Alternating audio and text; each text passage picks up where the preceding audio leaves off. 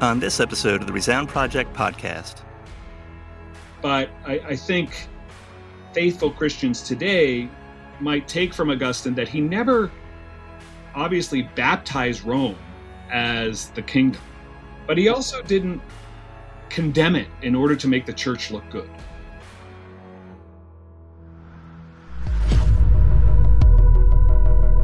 We're living in a time of deep cultural change, and we often don't know how to address the complex challenges we face. But the church has something positive to offer in the midst of the struggle. Now's the time for the church to help chart a new path forward. I'm Jason Harris, and this is the Resound Project podcast. Join me as we explore the complicated relationship between Christianity and culture, with thoughtful leaders including scholars and practitioners, professors and pastors.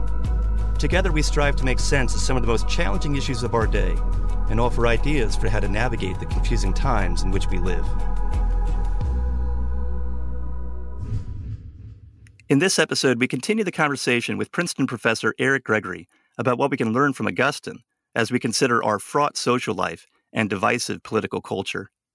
In true Augustinian fashion, we discuss how Christians should resist the false choices that are often presented to us for example, between either idolizing America or condemning it, between either fleeing from the secular world of politics or embracing it in a kind of power grab, between either committing oneself exclusively to one's nation or considering oneself a citizen of the world.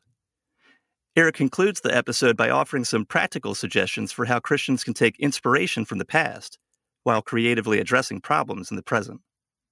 Eric Gregory is professor of religion at Princeton University and the author of Politics and the Order of Love, an Augustinian ethic of democratic citizenship. In addition to being an expert on Augustine, Eric teaches courses on religion, ethics, and politics. Here's the conversation. And so, with that background, I think we could try to pull Augustine then into our own day. As you've said, he both affirmed the political order, but relativized it at the same time. And in light of that, what do you think Christians today could gain from his perspective, regardless of whether they situate themselves on the left, the right, or the center of the political spectrum? Yeah. Um, I think, and I, this was often true in the 20th century, someone like Reinhold Niebuhr, who thought that uh, particularly American progressives were too idealistic in thinking about what could be achieved. Mm-hmm. And so he was always tempering their enthusiasm mm-hmm. with an Augustinian recognition that there is no true justice, or at least there's no true justice that we human beings can accomplish. But I think Augustine at the same time, and Niebuhr as well, recognize that that doesn't mean that there's nothing good that can be done. It means that we still can love our neighbor through political action, through culture building, what have you. But I, I think faithful Christians today might take from Augustine that he never obviously baptized Rome as the kingdom, mm-hmm. but he mm-hmm. also didn't condemn it in order to make the church look good. It's a much more nuanced position. I think it's a recognition of the the imperfections of the earthly peace, but to always make use of it. So it, you know, there's different models. James Davison Hunter, who I know you've you've been in dialogue with, talks about faithful presence. Uh, others have talked about different ways of a kind of principled pluralism or Christian liberal democracy, etc. But I, I, think this kind of balancing between um, neither fleeing the secular world of politics and condemning it or embracing it in a kind of power grab. Uh, I think the Augustinian tradition tries to mediate between those two as a kind of false choice. So I think that that does still sound kind of abstract, but I think that disposition can help when we get to nitty gritty details of public policy, which themselves can admit lots of disagreements, even as I think Christians can maintain kind of principled stances without getting into the kind of vulgar power politics of a kind of realism that the Augustinian tradition also has sometimes supported. Mm-hmm. it increasingly seems to me like we're being offered some kind of false choice between what you could call religious populism on the one hand or religious progressivism on the other. So if Augustine were to sit down with us today, uh, why would he describe both as a false choice and would he offer a different path forward for us? Yeah, well, no one knows what Augustine would think if he sat down with us today, uh, although I guess I get paid to sometimes teach what, what it might be. Yeah, I think the way you frame it is always avoiding these false choices. Although I think we also, you know, we also have to recognize a lot's changed since Augustine. I mean, Augustine, he didn't have this kind of awareness of what might happen through politics, partly because Roman politics was, you know, not a very pretty picture. And, and, and he lived in, a, in an era when he just, in some ways, didn't trust the lawyers. He thought that uh, the empire was not the, the greatest way to organize our political life. So, as I said, he wasn't a Democrat. But I think you're you're keen to kind of Augustinian disposition that you can't fully embrace a kind of either conservatism or progressivism as your kind of ultimate frame of reference. He has a different frame of reference. And that is going to change how one approaches, I think, not just the kind of nature of politics, but actually maybe particular issues as well. It doesn't mean that one can't be committed to certain things but there's a, a recognition that Christians, again for Augustine, the fundamental teaching with respect to ethics and politics is to love God and neighbor. And the problem today is a lot of people are nervous, particularly non Christians, when they hear Christians say they're going to love you because they think it, it, it, implies a kind of coercion, it, it implies a kind of uh, inability to recognize other forms of life, etc. So, on the one hand, not this false choice. I think the really difficult question, though, and this is a question for the Augustinian tradition, but I think the Christian tradition in general, is sort of well, what is politics for if it's not redemptive? What are we doing? And this has always been the charge against the otherworldliness of Christianity. Mm. And some Christians have sort of emblematically embraced that and said, well, we just need to mourn and wait. And, and, and this has popular resonance with certain movements in the church today. Even as there's also at the same time a recovery of an older Augustinian tradition that adopted uh, forms of religious coercion.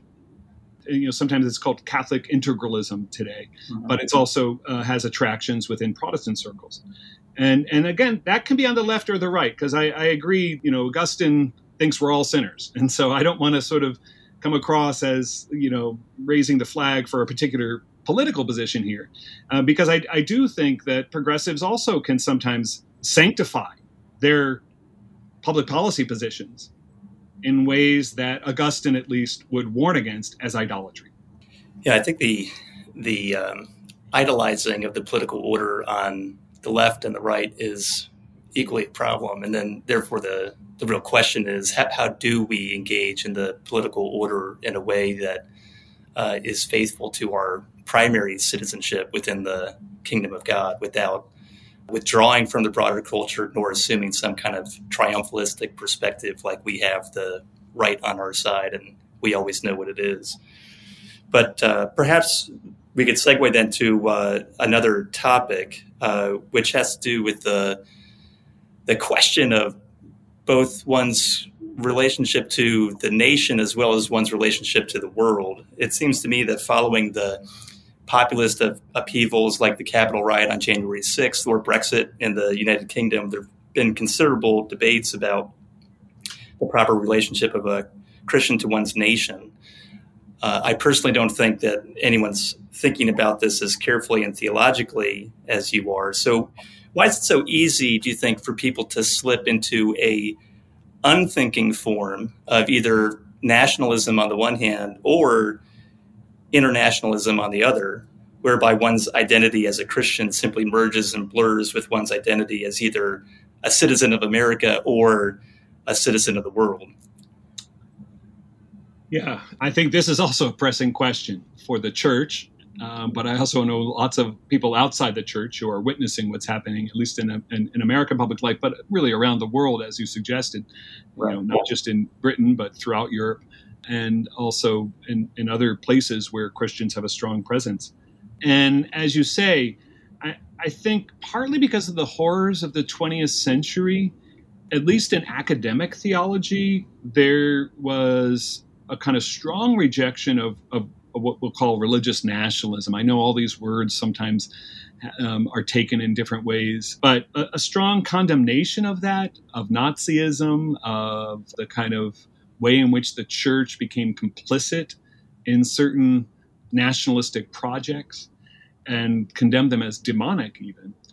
But since then, I, I think it, theology, at least, has been relatively silent. But if you look in political science and other disciplines, and, and obviously just in, uh, you don't have to be an academic looking around the world, there, there's this kind of rising concern about what you called unthinking forms of, of nationalism or, or internationalism, even. I've been critical of uh, another American theologian, Stanley Hauerwas. Um, he's a good friend of mine. I've learned a lot from him. But I think he's right that when you ask about why is it that it's so easy to become unthinking about this, it's, it's because of the way in which the American story has become the catechesis and formation of many Christians. And there's a kind of conflation of being Christian with being American. I think this kind of leads to a kind of unthinking celebration of America as central to one's identity, particularly because we kill in the name of America. So it requires a kind of solidarity and loyalty that demands, and it, it, it has a kind of liturgy that we learn through history education and through participating in certain rituals. I think also this has to do with, and I don't think this was as true when we were growing up, Jason. I don't know, where politics consumes our conversations. Part of the Augustinian tradition is that politics is not the ultimate thing. It's it's important, but the best politics knows there are a lot of other important things besides politics. Right. And so I, I think this kind of conflation of of being American with being Christian, and you know, it emerges in a different way now particularly as I was saying before, of, of, a kind of identification of Christianity with a certain political party.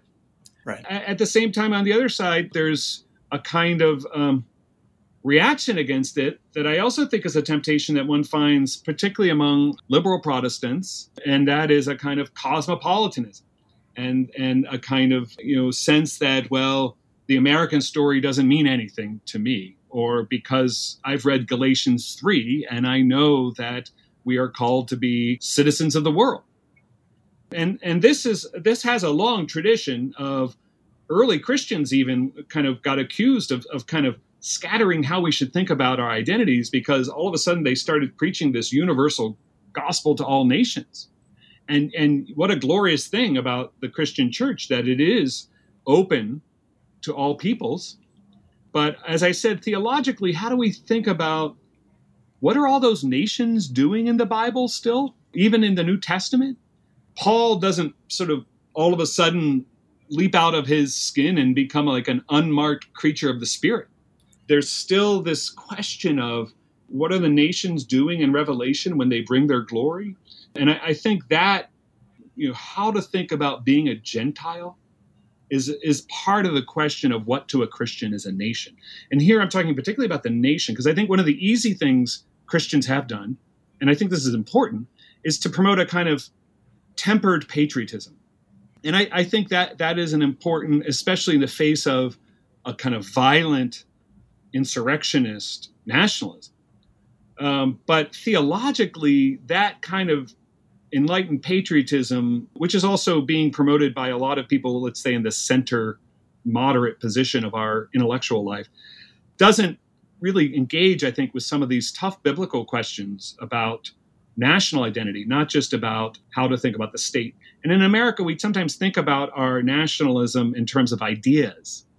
But but one thing is again, when I was talking about the rituals and the liturgy, being committed to a nation can't just be being committed to propositions. It, it, involves a series of kind of material things that shape our life, and for which I think Christians should be grateful.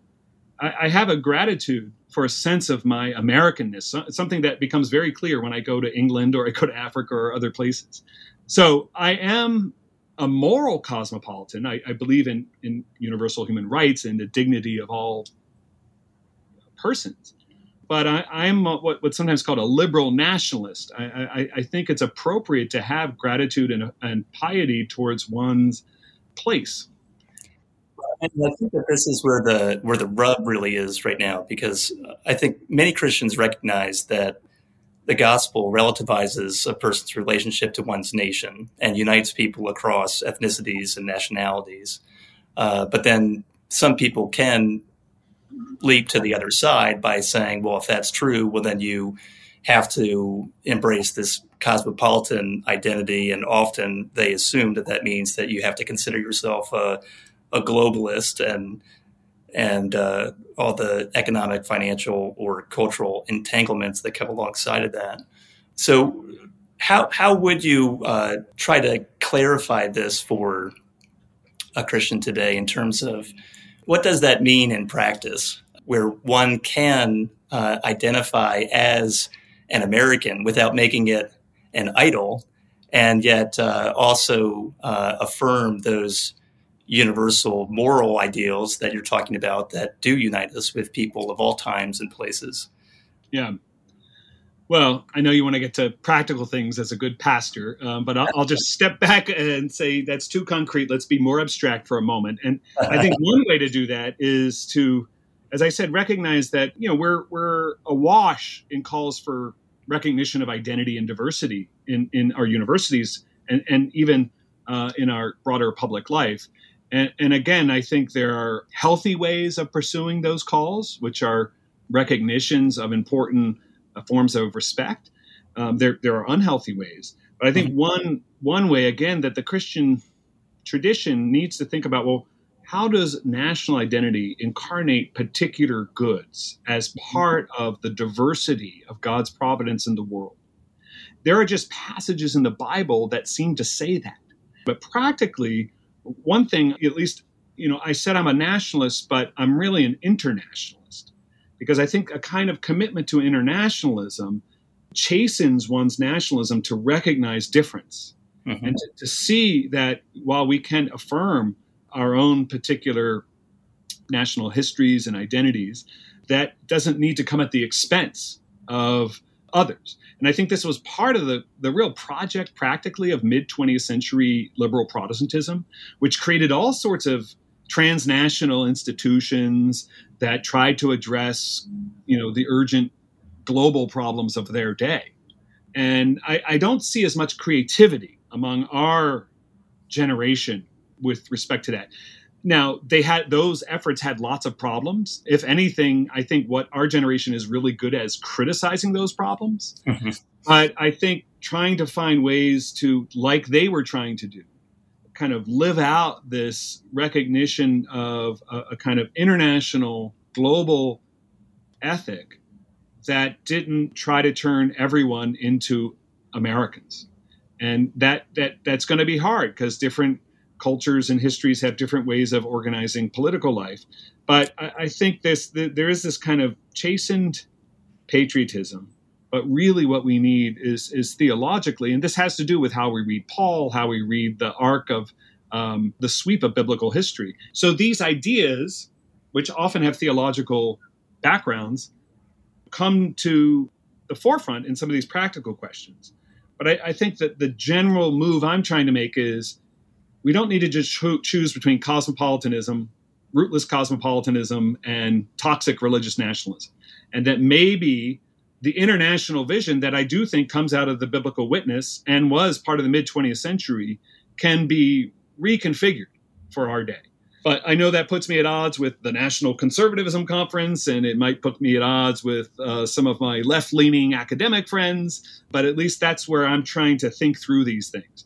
And it doesn't necessarily dictate a particular policy position on you know xyz uh, legislation but it, it kind of tries to give me a framework for thinking about these things and to clarify it seems that what's important in what you're saying is that when you identify yourself as a internationalist, it is in accord with the biblical witness. It's not necessarily being defined by an international political order. So, do you want to clarify that a little bit? Because I, I think someone could hear you speaking and and say, "Well, I consider myself part of the you know the international community," and and they would say, "Well, we don't even need to listen to Eric Gregory then because he's not one of our people." Yeah. Uh, but I think what you're trying to say is that it, it's it's the Christian scriptures themselves uh, which which call us to understand our identity is larger than our nation. Yeah, I've never been to Davos. Uh, I am not a member of the Communist Party, so yes, my internationalism shouldn't be mistaken for you know whatever image one might have of what that word means. I, I think i want to root it as you said in the biblical tradition particularly of the hebrew prophets and of isaiah. Uh, a real i mean we, we'd have to we'd have to have a really long podcast to go through this story jason or, or maybe come listen to your sermons at central presbyterian.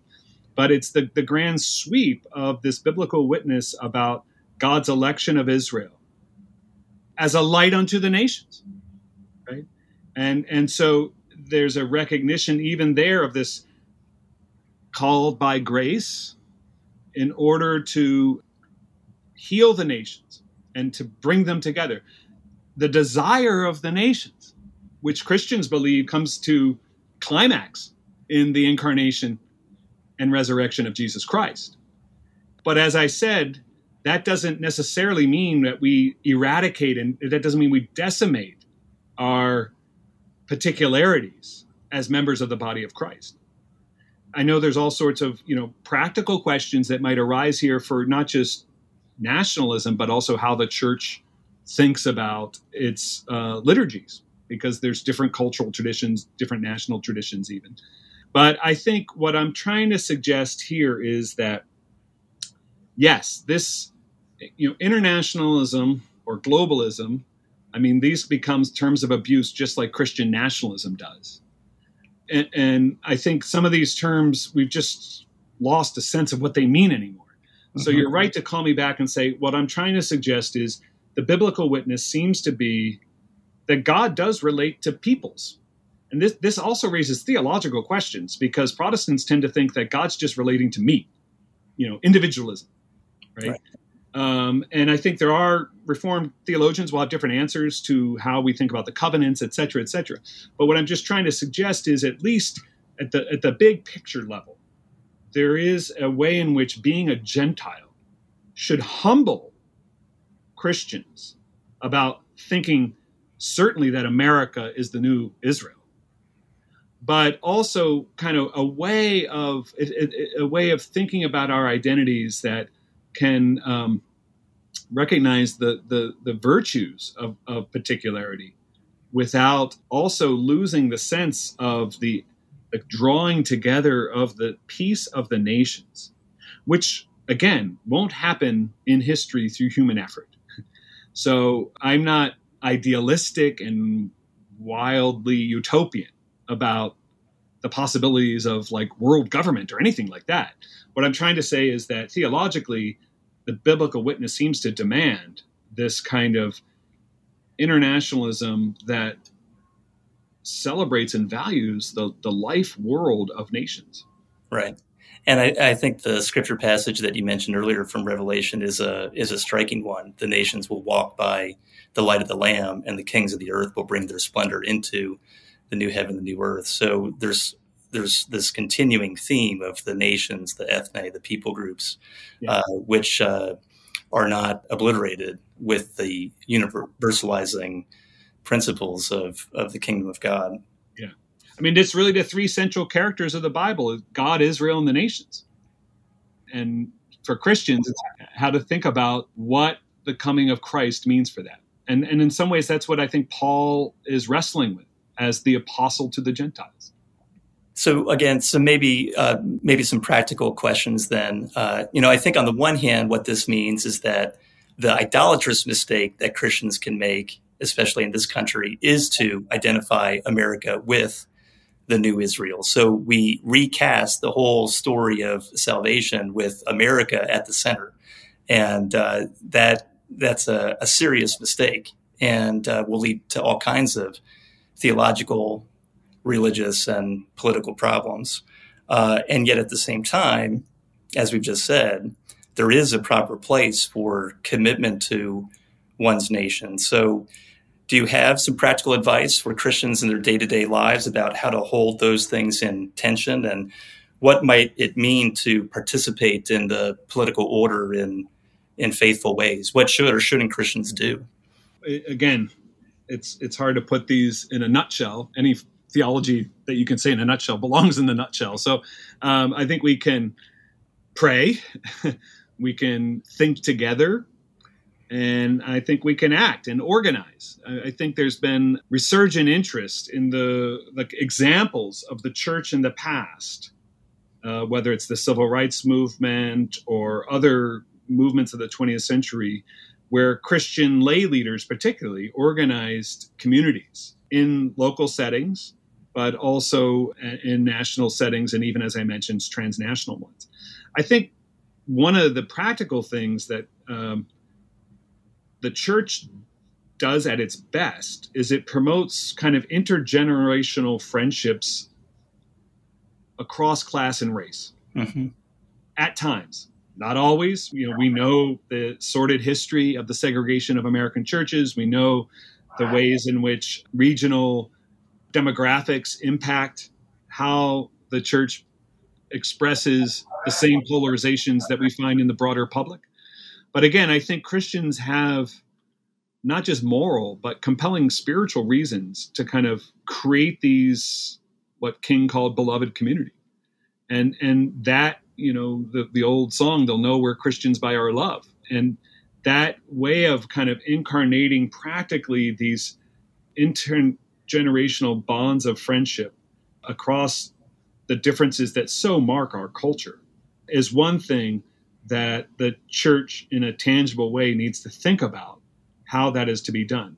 And again, I think part of that is, you know, not just reading a bunch of theology, but kind of maybe turning to these examples.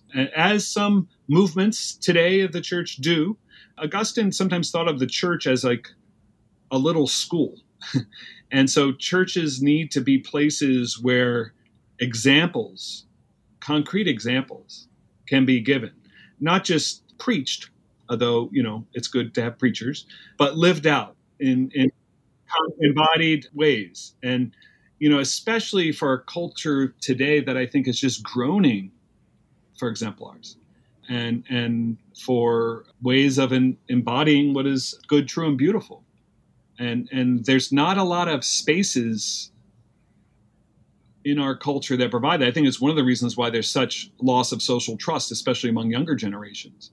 So I think it does really involve the the kind of local church, but uh, I think they're just we need to, as I mentioned, there's just there there are a lot of thoughtful Christians around who find themselves in certainly compared, I think, to maybe previous generations of, of recent vintage there, there's a lot of thoughtful Christians in different vocations. And we need to find ways of kind of convening them and organizing them in order to think about the, the crisis of the church and American public life.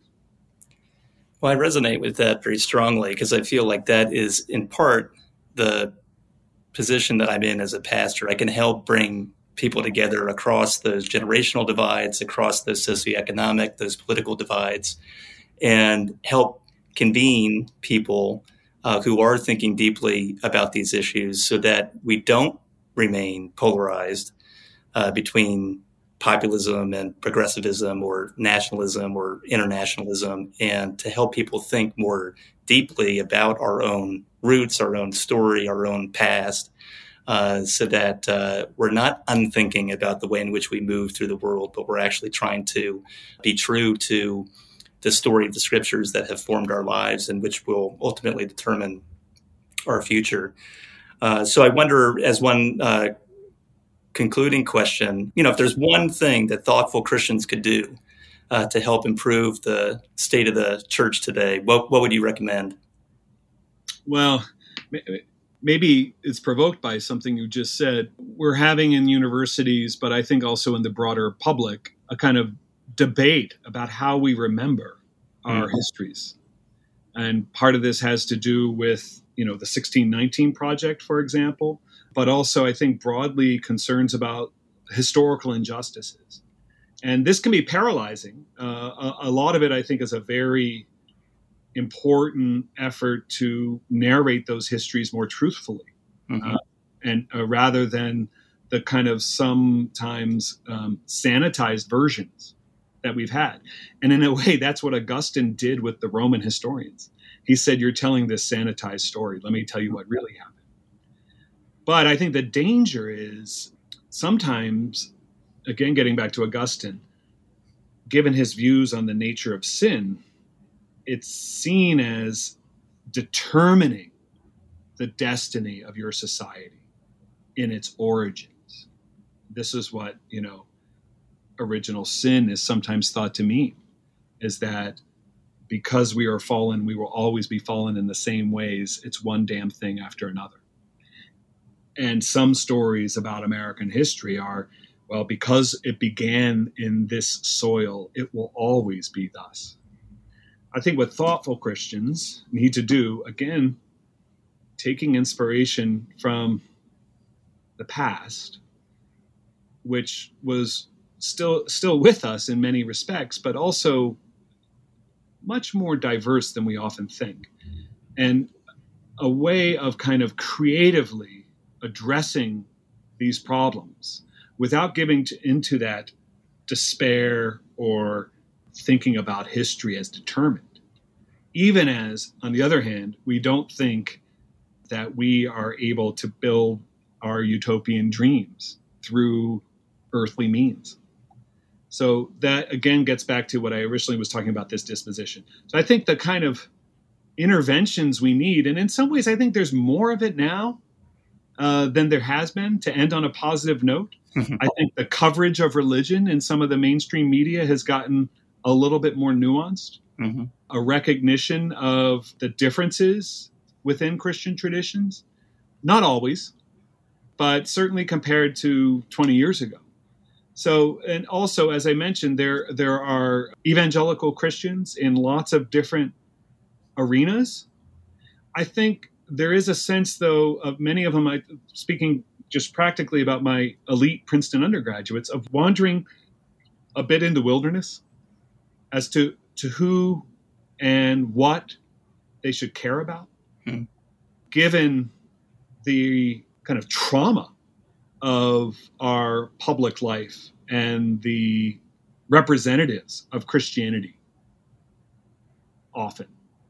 So again, I think the thoughtful Christian needs to to kind of help the church kind of by being truthful about the histories but not letting that depress us so much that we think that there's no way to constructively engage with our culture and to love our neighbor and to love God that doesn't always just perpetuate injustice.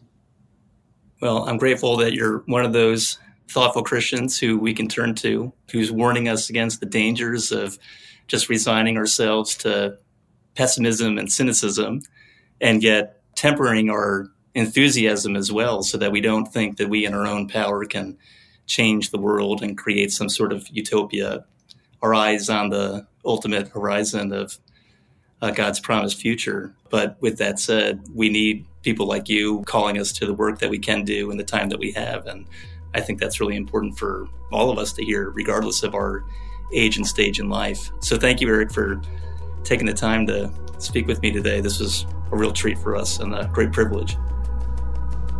The purpose of Resound is to strengthen the church for a changing world so that the gospel of Jesus might resound to the next generation.